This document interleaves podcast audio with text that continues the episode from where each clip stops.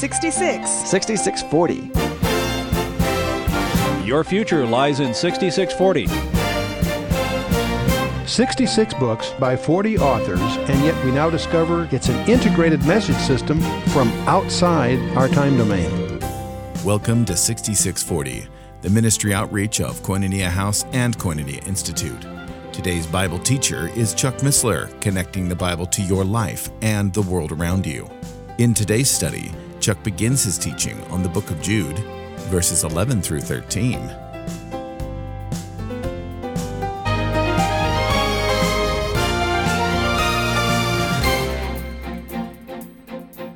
You recall the last time we were together, we talked about Michael contending with the devil and all of that. That brought us down through verses 9 and 10. All of this again um, continuing Jude's apparently forced or compelling mission to speak on apostasy. And he, of course, has been drawing repeatedly from Old Testament allusions. So part of our interest in the book of Jude isn't just his message, but also to get a little perspective on some of these things that he presumes we know so well.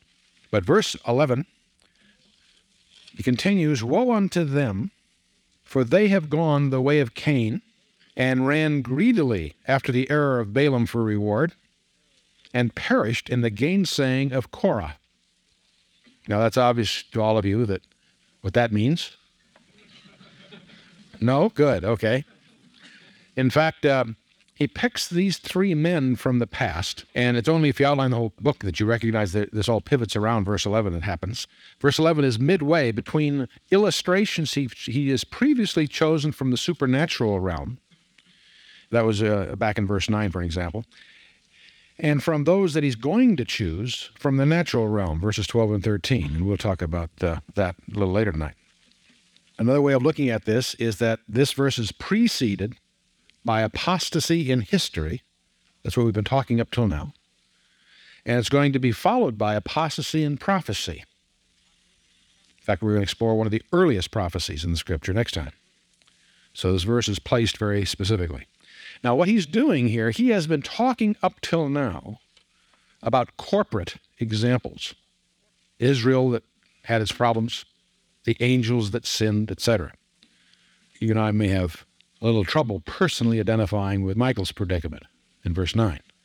But now we're getting right to examples that Jude has selected that are personal and individual examples. The three men in this verse are examples that Jude selects to make a point that is intended to apply to you and I. That's difficult to do if you don't really know what the gainsaying of Korah is all about. And most of us may have been, what little we may know about Balaam is fascinating but mysterious, but what's all that about? And we'll get into that a little bit because it's, if nothing else, a key piece to our background book of Revelation. Then there's also this character, Korah. These are not in chronological order. You figure Cain, we know who Cain was, we think, sort of. And we may know about Balaam late in Numbers, and Korah is earlier in Numbers. So they're not in order. When the Holy Spirit puts something in order, he has a reason to do so. The seven letters to seven churches of the book of Revelation, if they were in any other order, it destroys most of their message, in a sense. I should say most of them, there's moral points there, but the prophetic outline of all church history is there because of the order they're in.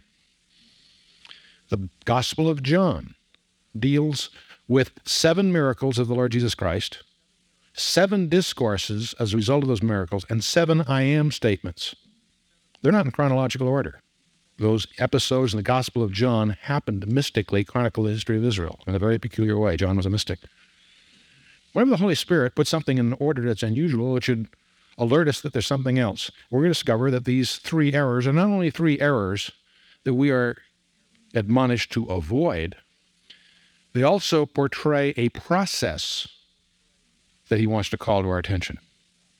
And so I'll alert you to that in advance. First observation is that apostasy, bear in mind, that's Jude's main message, is not confined to any one class of person. Let's take a look at these three people. We got a tiller of the soil, a prophet, and a prince in Israel. Cain, we all know, is a tiller of the soil, a farmer. Nothing wrong with farming. But he gets in big trouble. We'll find out why in a minute. Balaam was a prophet. He had the office of a prophet. He was he made his living as a prophet. I wouldn't take that as a vindication of his office, but I thought I'd throw that in. And Korah was one of the princes of Israel, made a gigantic blunder. All three of them made serious errors in judgment, for which they perished. Each of these guys, these three gentlemen that we're going to explore, portrays a particular aspect of what it means to fall away from the truth. We talk a lot about finding the truth. We hear a lot about evangelism. What Jude is talking about is falling away, the opposite of that process. Getting ahead of the story a little bit, so you know where I'm headed. They basically form a process that involves three steps. They enter on the wrong path, they run riotously down that path, and they perish at the end. Not very complicated, very profound, very real, very actual, and it didn't just happen in numbers. It happens right here in River City, tragically enough. Now, there's another part of the message that is hard to package pleasantly. You know me, I love to find little tidbits and merchandise them in some way that makes it all fun because my primary motive is to get you to fall in love with the scripture and dig for yourself. So I love those little tidbits. Here in Jude, and there are some of those that makes it fun, there's also just some plain, blunt, tough stuff that I don't know how to articulate cleverly, pleasantly, but just to lay it out on the table. There's no hope for apostates anywhere in the book of Jude. Their doom is sure. To them is reserved the blackness of darkness forever. Hebrews chapter 6, verses 4 through 6. We'll find that the words here are in the past tense about apostates. Apostates have already perished. They have all the amendability of history. You want to change the history of this country back in 1700? I don't even gonna do it. The past tense is intended to connote its certainty. It's yet future. The, uh, the apostates we're going to be these concerned about prophetically are yet to happen, but their doom is sure. So that's the heavy aspect of what Jude is dealing with, and I don't know any way to make that anything but straightforward. There's a lot of parallelisms between Second Peter. You notice we've gone into that a lot because Peter has much a very very similar thrust in his message in Second Peter chapter two. He talks about them. We'll pick it up. Oh, Verse 20, Peter says, For if after they have escaped from the pollutions of the world through the knowledge of the Lord and Savior Jesus Christ, they are again entangled in it and overcome, and the latter end is worse with them than the beginning. For it had been better for them not to have known the way of righteousness than after they had known it, to turn from the holy commandment delivered unto them. But as happened unto them according to the true proverb, a dog is returned to his own vomit again, and the sow that was washed to her wallowing in the mire. The example is such a vivid one. I don't know if you as kids, the first time you've ever seen a dog do that, when a dog gets upset and throws up, that's disgusting enough. But then to watch him turn around and lap it up is disturbing. Even as a child, that just, I remember being, whoa, you know, and it's not unique to some dog, it's characteristic of them. Why? I think because of the scripture. Why is that shocking to you? Because God wants it to be. That's what he says here. That's at the point. If you think you're upset when you see a dog do that, how do you think God feels when we, knowing better, fall into error? After knowing the way. It's scary. Tough stuff. The real question that's in your mind is okay, the sow that was washed through water in the mire, was that sow ever a sheep of the Good Shepherd? Scripture implies no, it wasn't. Just not the word knowledge here is the head trip, not an experiential trip. Remember the swine of Mark 5 that ran down into the deep place, right? What we're going to see Jude suggest from these three, and we're going to go obviously, I'm just, this is all preamble. We'll go into each one of these Cain, Balaam, and Korah shortly but the overview may be useful. They, these three guys are guilty of three separate individual things, but Jude is rolling them together to describe a process because they collectively characterize the process that all apostates go through. They knowingly choose the way of Cain rather than the way of Christ. They choose the error of Balaam rather than the truth of Christ, and the perishing of Korah for the life of Christ.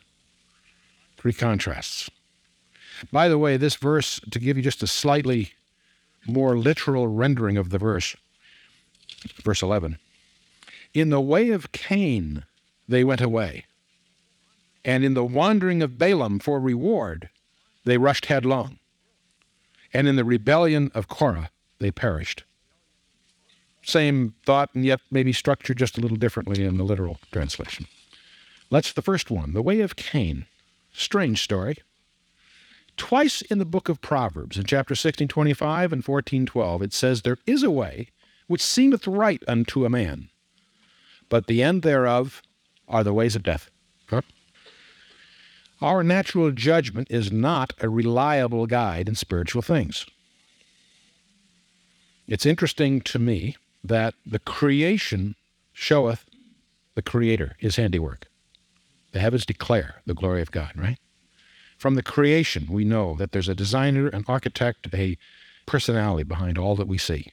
To deny that is to just flaunt our observation and our reason. Do you realize that the creation cannot communicate his redemptive plan? God's redemption is his greater work. How big, how important is God's work? Well, how much space is in the Bible on the subject? The creation has a chapter or two in Genesis, a few chapters in Isaiah, some allusions in Job, and you can round up maybe, you know, a handful of chapters on the creation, either directly in Genesis 1 or subsequent comments on it. But it's surprisingly limited. A few Psalms. What about its redemption? Most of Genesis, but certainly the book of Exodus, is the book of redemption. And you go all the way through. Book of Ruth, book of redemption, other dimensions to it the Gospels, whole New Testament, certainly the book of Revelation. If you want to define those things whose unique message is redemption, you got most of it. Which is his greater work, the creation of the universe or our redemption? Space gives you one answer. Let me give you another. What did it cost him? I suspect that God can breathe into existence universes larger than the one we're experiencing. He just does it. Probably with less concern than a carpenter goes into his shop and builds a small piece of furniture. What did his redemption of us cost him? His son. Furthermore, the creation that we see is under the curse. So we can't perceive in the creation the redemption plan. We get that revealed to us supernaturally by his word. Now that leads you to think, where are you going, Chuck? What's that got to do with Cain? Well, let's read the story of Cain with all this preamble. Let's go to that story that's so familiar to us and yet perhaps has so much yet to reveal itself. We all know the story. We've just been through Genesis 1 and 2. The universe has been created. Adam and Eve are there. We have Genesis 3, the famous story of the, uh, I hate to promote the myth of the serpent, the shining one, mistranslated serpent. That's a whole other issue.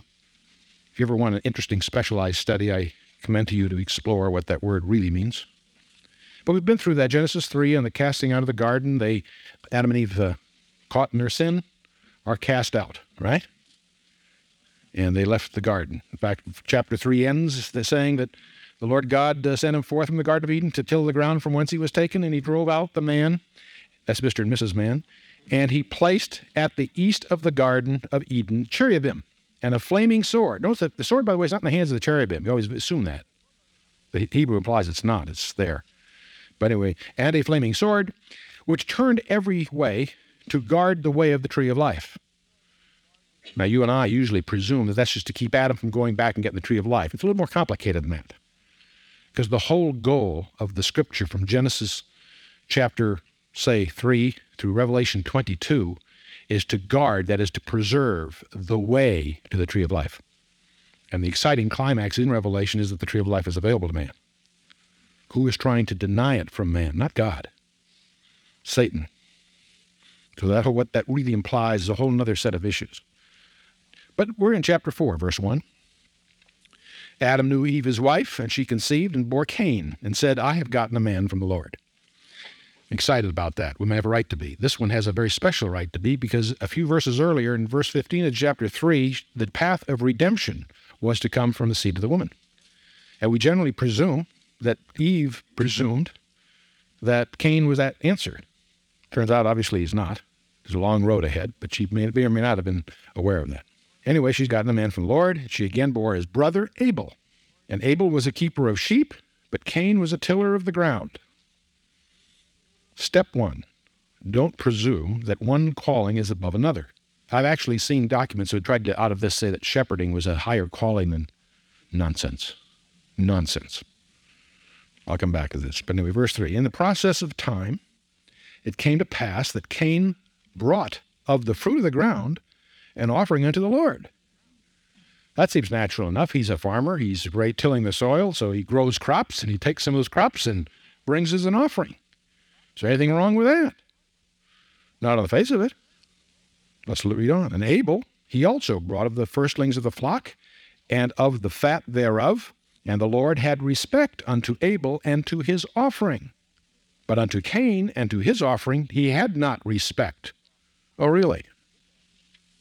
I wonder why. It would be useful for you and I to get some insight into this. You know, there's a there's a concept in business that you ought to know your market. If you're selling a product, you'd like to know what your buyer prefers. It's awfully useful to you and I, before we start wandering up to the altar, to get some insight into the preferences of the one that we would please. One of the things you need to ask, if we had a little, you know, a little 15 minute quiz right now, you take out a piece of paper and say, Great, what was Cain's mistake? Here's what he did not do. He didn't deny the existence of God. Was he a believer? You bet. Incidentally, there are scholastic traditions, reasons to believe, that in this time the way the offering was accepted by God was literally, not to the pastor or to the church or to the priesthood, that fire came down from heaven and consumed it. There are ancient traditions that point to that. They're not authoritative, but provocative. There wasn't apparently any doubt. This wasn't a theological debate. Somehow, God was pleased with Abel's something happened to manifest that enough to get Cain upset. It wasn't a question of opinion here. And whatever Cain did, it didn't work. If fire was supposed to come down and consume it, it apparently didn't. It was enough so it got Cain envious, upset, and leads, of course, to the second murder. I always like to put it that way because the first murder, in effect, was Satan murdering Adam by getting him to sin. But at least in one tradition, this is often called the first murder. It's not really the first one. Another thing Cain did, he did not refuse to worship God. He wasn't some kind of agnostic. He knew God was there. He was a believer. He also wasn't in rebellion. He was not trying not to worship God, right? So what was his mistake? If you can put on his report card those two positive things, that he recognized God's existence and he moved so as to worship him with an offering of his the fruit of his labor, and he's still in deep trouble, you and I need to get a little uncomfortable because so far we fit the report card, right? We don't deny the existence of God and we don't refuse to worship Him. And we go through our little rituals, whatever they are, of all shapes and sizes. How do we know that God's attitude towards our meager moves is no different than God's reaction to Cain's? We need to find an answer to that tonight. Be kind of neat, wouldn't it? Right? Let's get a hint of what it's all about by turning to the book of Hebrews. The book of Hebrews was an epistle written to Hebrew believers. So they're probably a little better informed on the Old Testament than most many of the other epistle readers. So it's not surprising to find little clues in the book of Hebrews that may illuminate some of this for us. And one of the great chapters, we all know 1 Corinthians 13 is the famous love chapter, and the great faith chapter is the Hebrews 11, sometimes called the Hall of Faith because it almost becomes a tour of heroes of faith. Of course, it opens up with that famous definition faith is the substance of things hoped for, the evidence of things not seen. For by it, elders received, that is, our forefathers, our predecessors, received a good report or received witness.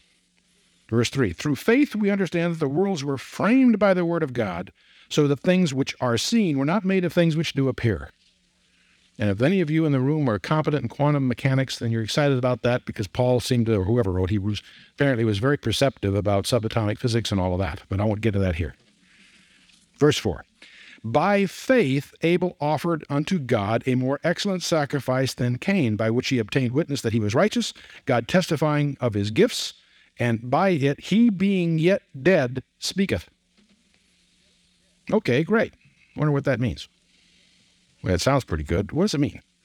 By faith, Abel offered unto God a more excellent sacrifice. What was there about Cain's offering? Well, it said faith, right? How does faith come? Romans 10:13. By hearing. You can't have faith without hearing. You can have superstitions, beliefs, conceptions, presuppositions, all kinds of things. You can't have faith. Scripturally, faith cometh by hearing. Abel had heard something that was not recorded, I mean, that hasn't been detailed in this summary narrative that we're reading in Genesis. Abel's offering was in response to a commandment. And he was giving an offering by faith. Now, this causes us to lean very heavily on some insights that are not obvious to the casual reader of the book of Genesis. I want you to go back, we're back in Genesis, back in chapter 3, and there's a simple little sentence that by itself is easily missed, but it has a profound implication on your insight as to what God is all about. In Genesis chapter 3, they obviously have sinned. In verse 7, the eyes of both of them were opened, and they knew that they were naked. Now that's funny. Were their eyes closed up until the sin? Doesn't mean literally, does it? Adam walked with God. Adam was perfect. From the Psalms and some other places in the scripture, we can draw the biblical inference that they were clothed with light. When the sin came and they're no longer righteous, there was something that happened to their dimensionally whatever that caused them to realize that they had lost that covering. It isn't clothes. But being conscious of that, they did a natural thing. They attempted to clothe themselves. They knew that they were naked, and they sewed fig leaves together and made themselves aprons. This isn't a sex thing, it's far deeper than that, a much bigger issue. But they attempted to clothe them. Very natural, okay? They got a problem, that's they're dealing with it. Later in chapter 3, God, of course, pronounces war on Satan. I'll put enmity between thee and the woman and so forth. And we go on here and he talks to the woman and so forth. We get down to verse 20. Adam called his wife's name Eve because she was the mother of all living. For Adam also and for his wife did the Lord God make coats of skins and clothe them. Now that's a little strange. Adam and Eve had garments that were apparently inadequate. I'm not one to promote the values of fig leaves as a garment. But isn't it a little bizarre that God didn't let them find that out for him themselves? That he apparently personally, he didn't instruct them to do it. Go do that, it's better. God made coats of skins and clothed them. The fact that God personally did it should get our attention. Even Jesus, in most of the Gospels, ministered through the disciples. The wedding at Cana, the disciples passed out the water feeding of the 5,000, 4,000, the disciples. He deals through his ministers. Every once in a while, he does something personally. That should get our attention. The more we read the scripture, that should, hey, wait, what's going on here? Something very special. If we had just this verse, I'd be really crawling out a limb. But if we take the rest of the Torah, book of Exodus, and the Passover lamb, if we take the book of Leviticus, and we wrap that all together, we discover that from Genesis chapter 3 to Revelation 19, God consistently presents the principle that without the shedding of blood, there's no remission of sins. As we really understand the whole scripture, the whole counsel of God, we recognize what we might even call, maybe a little facetiously, a preoccupation with shed blood. We go through the offerings, you know, and the offering. You, know, you and I are denied the vivid object lessons of Judaism. I mean, the old Judaism, not current Judaism. I've often threatened to do this. I have never had the, quite the guts to do this. Is to bring in to the Bible study a little duck or a chicken or something. Let you all get acquainted with it, a little pet, and then here up in front, chop off its head. You'd be shocked and upset, and that would be the point. Poor analogy, obviously, unless I handle it very carefully. But the point is, what I'm saying is God before Israel, throughout their whole history, again and again and again ordained rituals, slaughtering animals, shitting the, the tabernacle's nickname is the house of blood, the temple, by the thousands, special aqueducts and things to haul off the, you know, from all the ritual. What's all that going on? You and I read about it, but it's not the same thing as standing and say, what is all this barbaric ritual all about? God's way of letting us realize that sin is serious, that sin has to be paid for, not by the blood of sheep and goats. That's a model. That's just an object lesson. That's a tutorial. It's all pointing to the cross. Now, where am I headed? I'm suggesting to you that the cross was preached in Genesis 3. You notice why Adam called Eve the mother of all living? Because of these coats of skins. Look at this carefully. For Adam called his wife's name Eve because she was the mother of all living. For Adam also, and for his wife, did the Lord God make coats of skins and clothe them. Strange enough, this passage is presuming that we understand the rest. There are some scholars that believe that the altar wasn't some local thing in those days. The altar was at the gate. They were outside the garden, but they had they were instructed to bring offerings. God was instituting what I like to call the Levitical system this early. What's my evidence of that? I guess I've got lots, but the most dramatic one is Genesis chapter 22. Long before Moses and Aaron and the Levites and all of that, God told Abraham to offer his son Isaac on a hill, a very specific hill.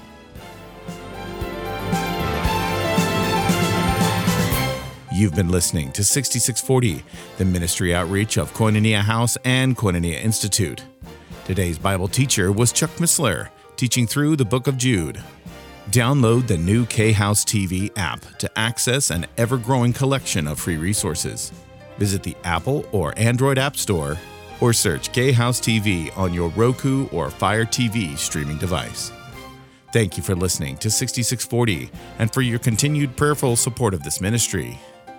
Until next time, as we continue this series, may God bless you with the knowledge of His Son, Jesus Christ, as you study His Word.